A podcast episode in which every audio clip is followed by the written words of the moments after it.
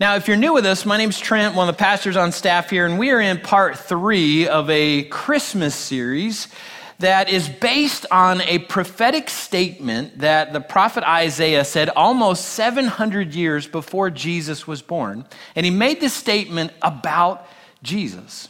So listen to what prophet Isaiah said in Isaiah 9 6. He said, For a child is born to us a son is given to us. The government will rest on his shoulders, and he will be called Wonderful Counselor, Mighty God, Everlasting Father, and Prince of Peace. And you may have heard uh, those phrases, those titles of Jesus. You may even heard that verse said around the Christmas season. Often uh, we'll hear that on Christian radio or in different environments. And over the past two weeks, Tim has done a great job of helping us understand what it means for Jesus to be our wonderful counselor and our mighty God. Today, we're going to look at what it means for Jesus to be our everlasting Father. And, and I have to kind of reveal a, a little bit of a, a teaching secret to you. When Tim and I sit down to decide who's going to teach what, uh, often we do it in a real spiritual way. And we, we did that with this series when we were looking at the titles of Jesus. So we decided we were going to play rock, paper, scissors. So we're looking at the titles, and I said, listen, I don't want to teach Everlasting Father. That's too confusing. So rock, paper, scissors. So after losing two out of three, I said, how about best out of five? Tim said, uh uh I got the first two, you got the last two. Um, actually, that did not happen, but just, just to let you know that this title of Jesus being everlasting father is a confusing title and it's caused some division within some church circles. There's actually people who believe that this title proves that there's no such thing as the trinity relationship.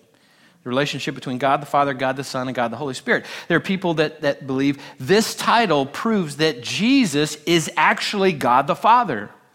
That he became god the son when he came to earth. When he left earth he went back to being god the father but this title is not a proof text for or against the Trinity relationship.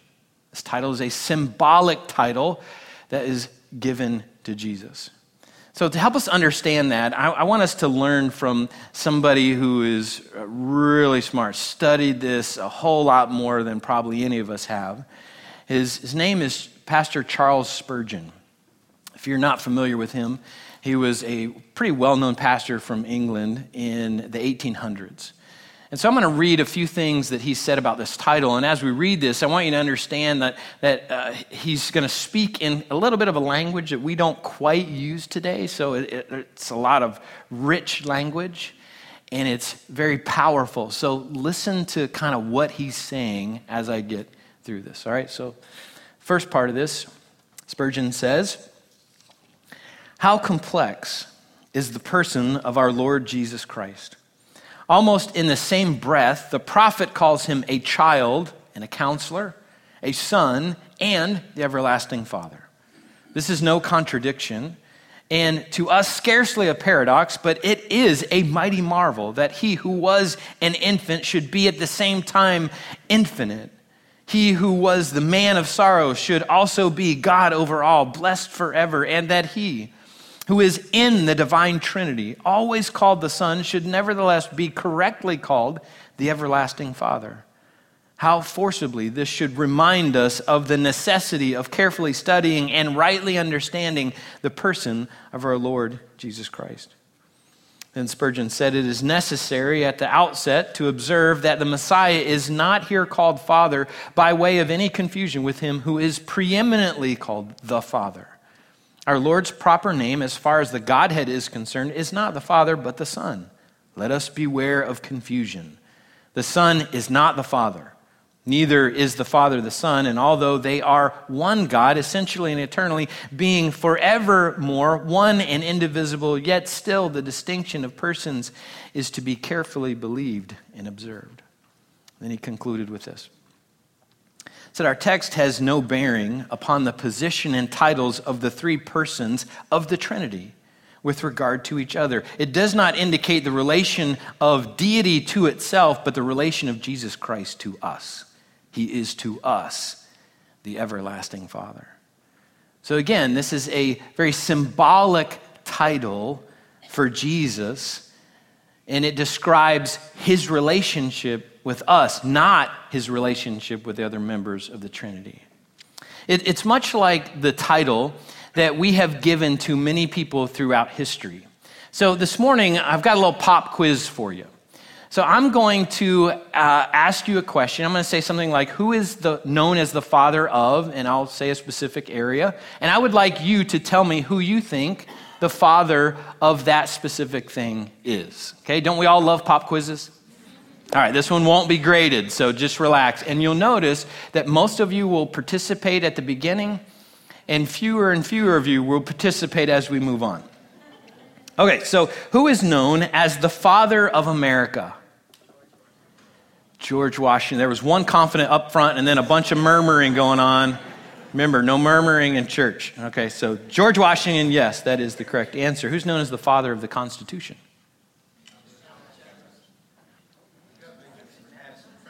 Madison. James Madison. If you said James Madison, that is the correct answer. Obviously, there's a lot of people working on the Constitution, but he's known as the father of the Constitution. How about the father of history?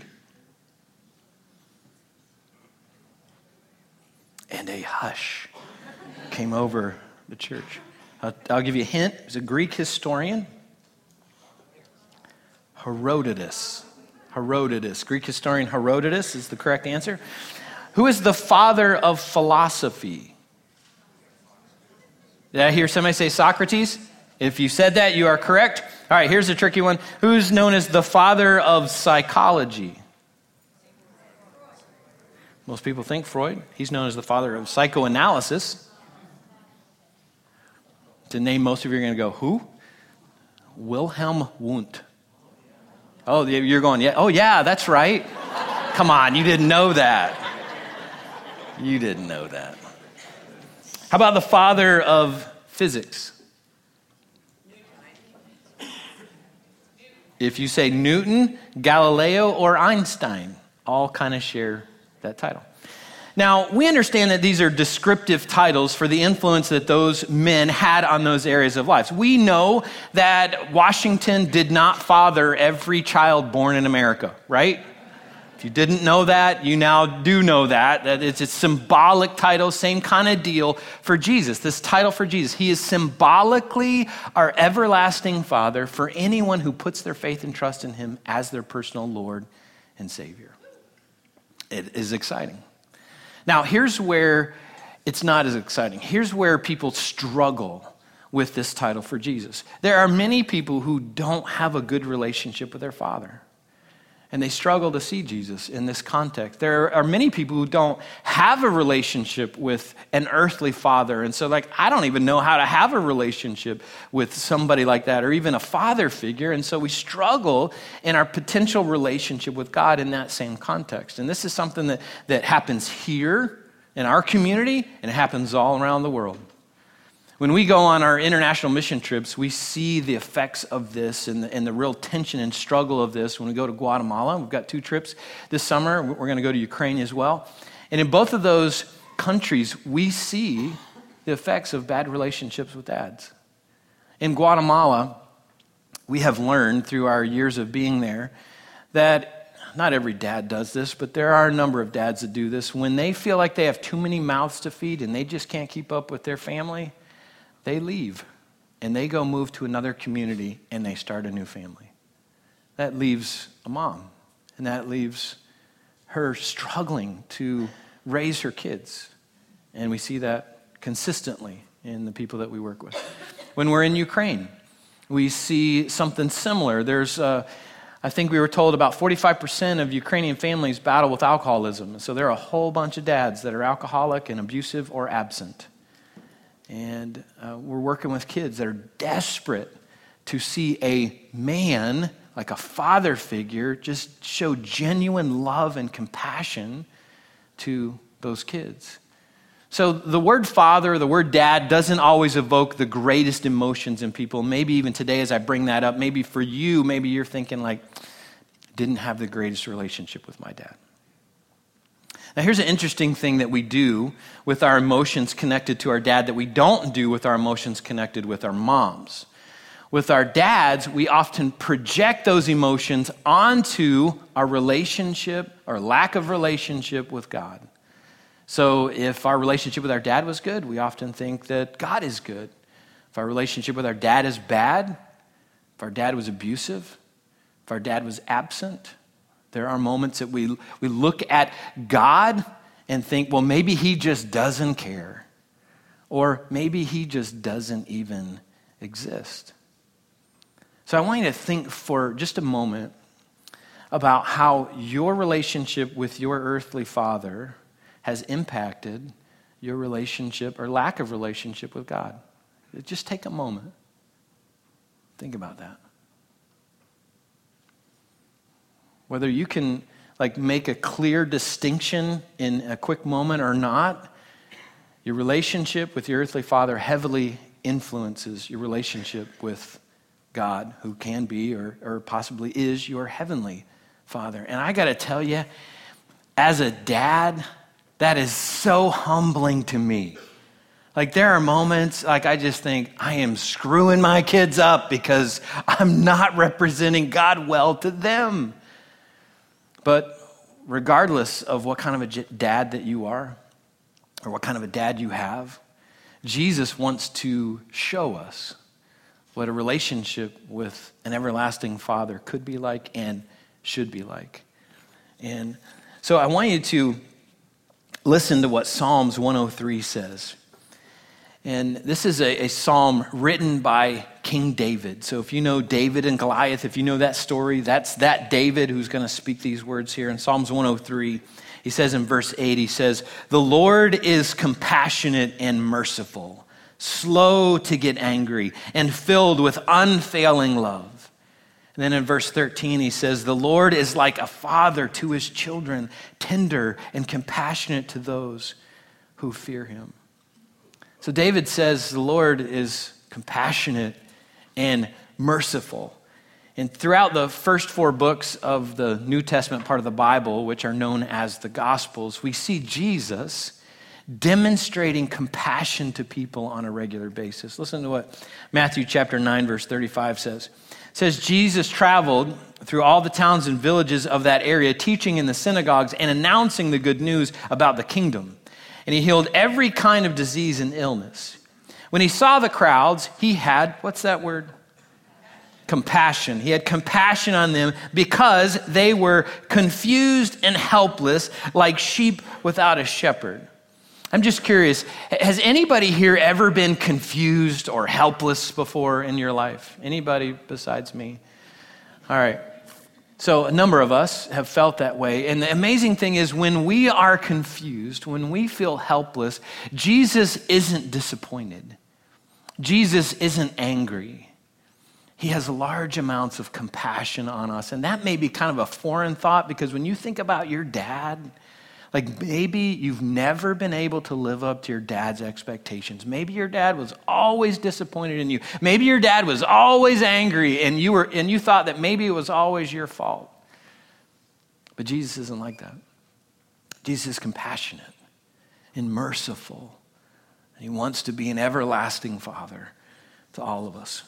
So I want you to listen to a story the powerful story about Jesus kind of displaying fatherly compassion uh, on a father and his son. It's recorded in Mark chapter 9.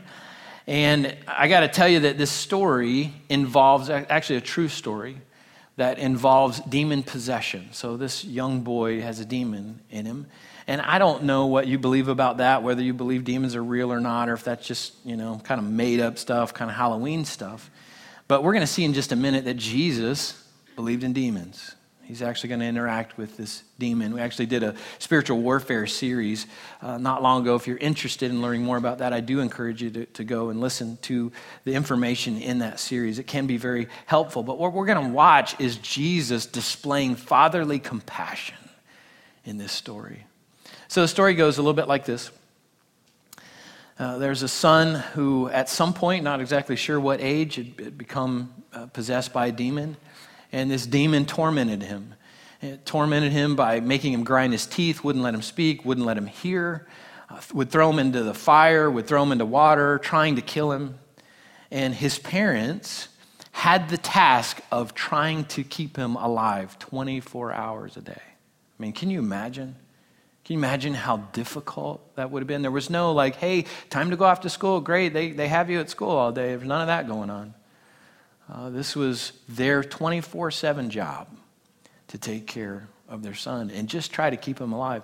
You know, and some of you I know can understand what it's like to be in that context. Some of you are, are raising a, a, child that's got a challenge or a difficulty in their life, and, and you know what it's like to, to kind of feel that burden. Or, or maybe you have a child going through a really difficult season, and, and you know what it's like to just be worried about them all the time and praying for them constantly, trying to do anything and everything you can do to help your child.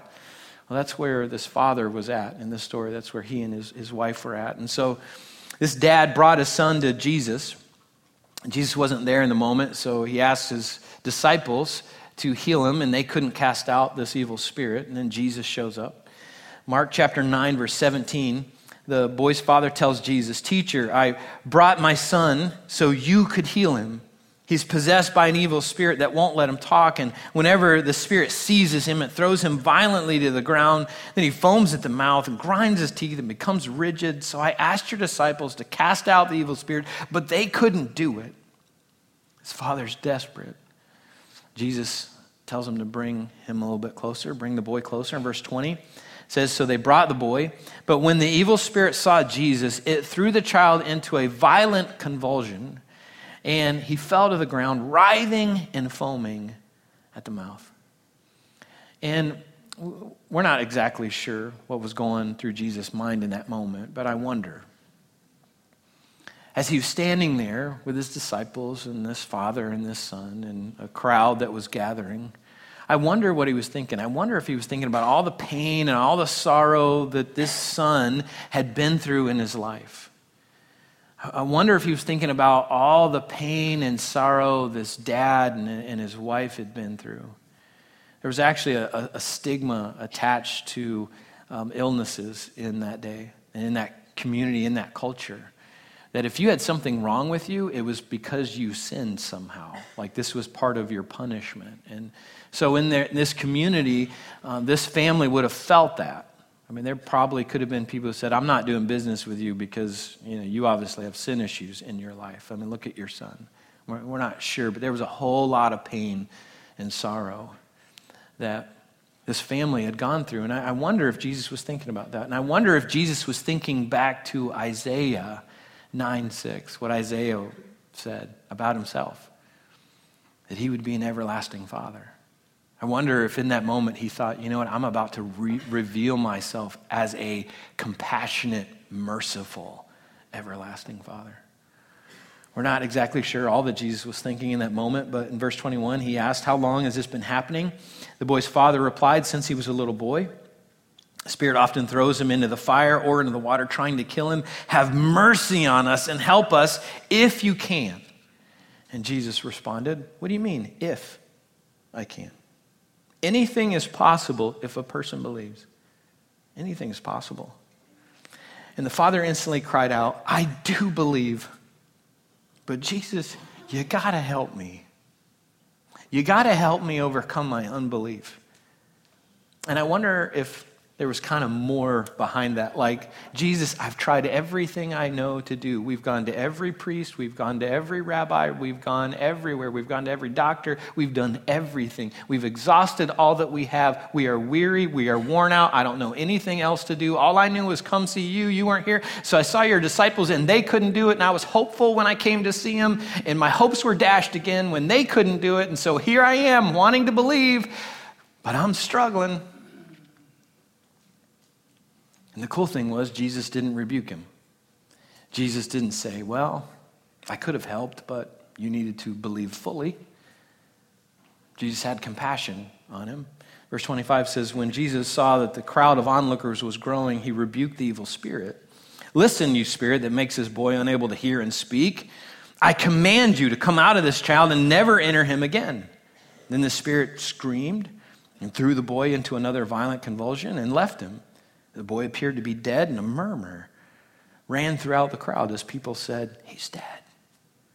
But Jesus took him by the hand and helped him to his feet, and he stood up.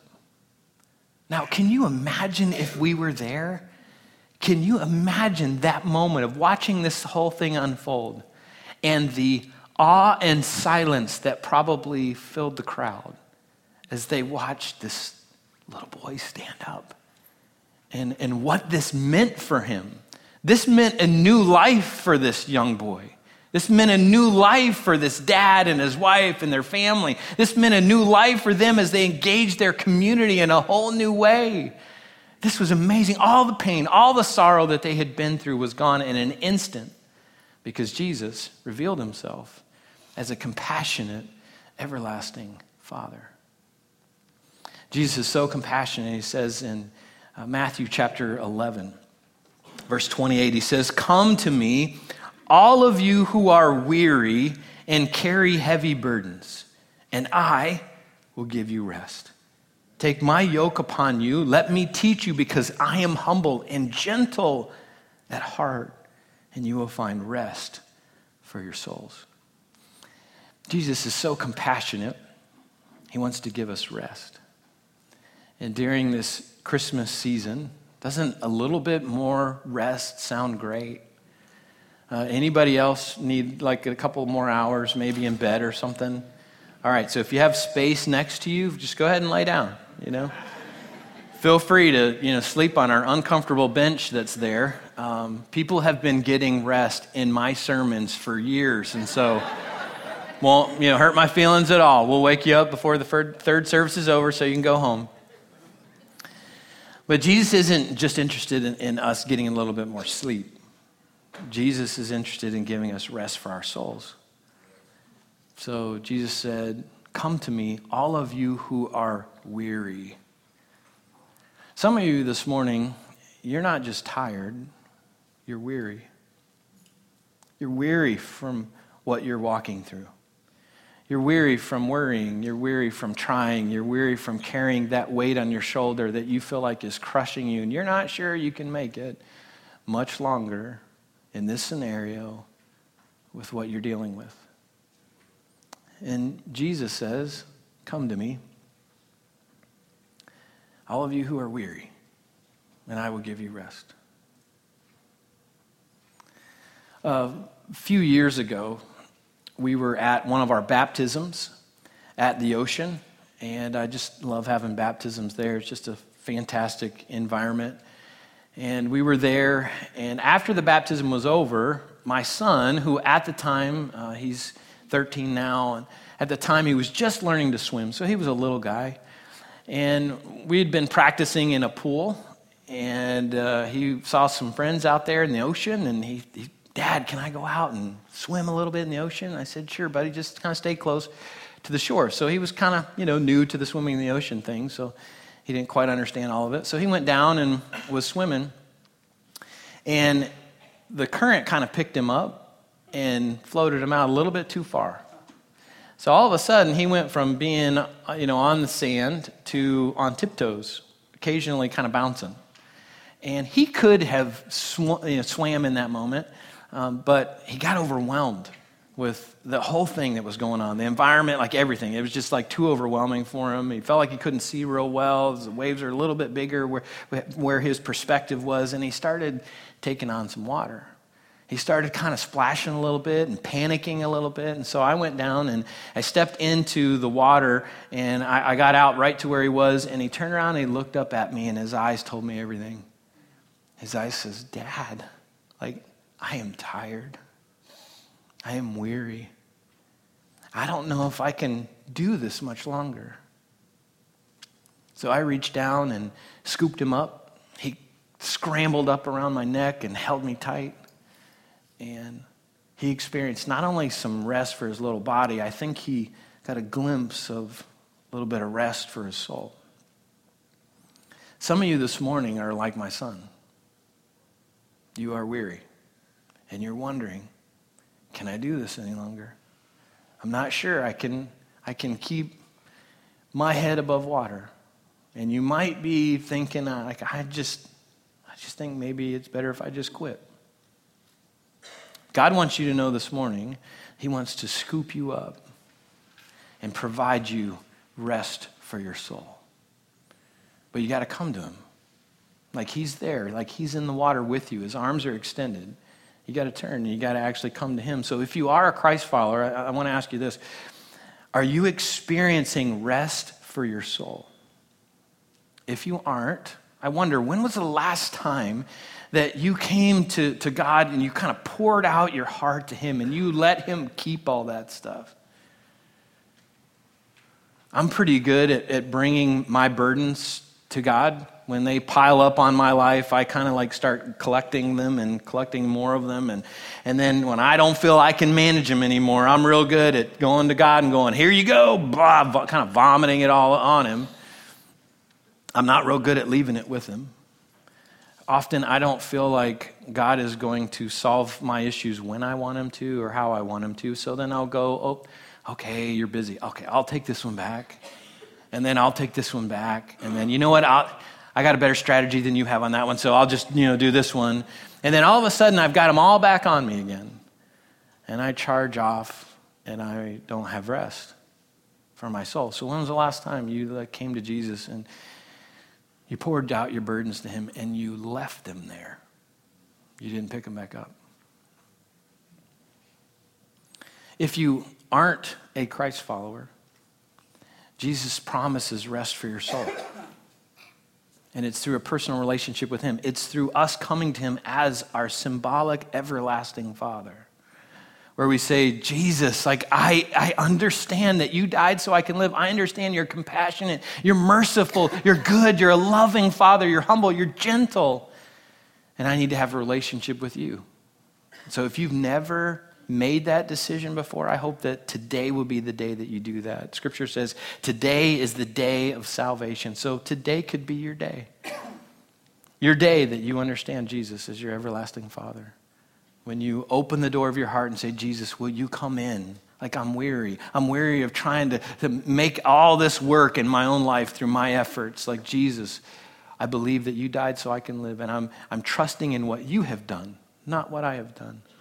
Like, that's how simple it is to start a relationship with Jesus and see God revealing himself to us as compassionate and merciful and a God who will guide us the rest of our life. So, again, if you've not made that decision before in your life, I hope that you will. And I hope that you'll do that today.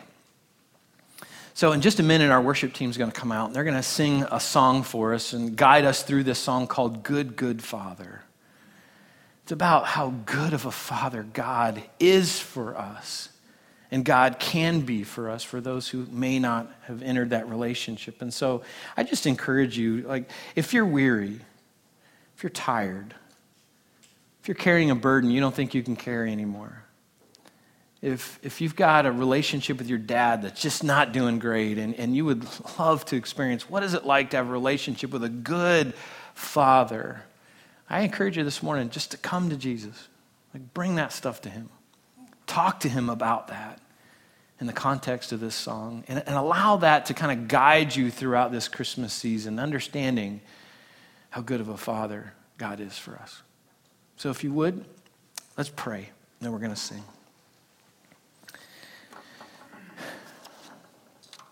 Lord, we're so grateful for this title of Jesus, that we can interact with Jesus as a compassionate, merciful, everlasting Father. And Lord, I just pray for some folks here today. Lord, I know that, that today there are some people here who are weary. Beyond just tired, they're weary. And they need to understand you in a, in a, whole new context. And maybe they've never understood that they could come to you and they could bring their burdens to you. Lord, I pray that today that they will, they will understand that. And they will do that. Even the context of the song of us just being reminded that you are a good, good Father to us. Lord, there might be some folks here today who've never put their faith and trust in, in Jesus as their personal Lord and Savior. And Lord, I pray that that would happen. I know, as Scripture says, you are standing at the door of their heart and you're knocking, and you're a gentleman. You'll never bust any door down and make anybody do anything that they don't want to do. So you're just knocking and you're waiting for them to open the door and say, Come on in, Jesus. come into my life and change me forever. So, Lord, I pray that that'll happen this morning if somebody's in that spot. Lord, thank you for being a compassionate, merciful Father to us who offers us rest for our souls. In Jesus' name, amen.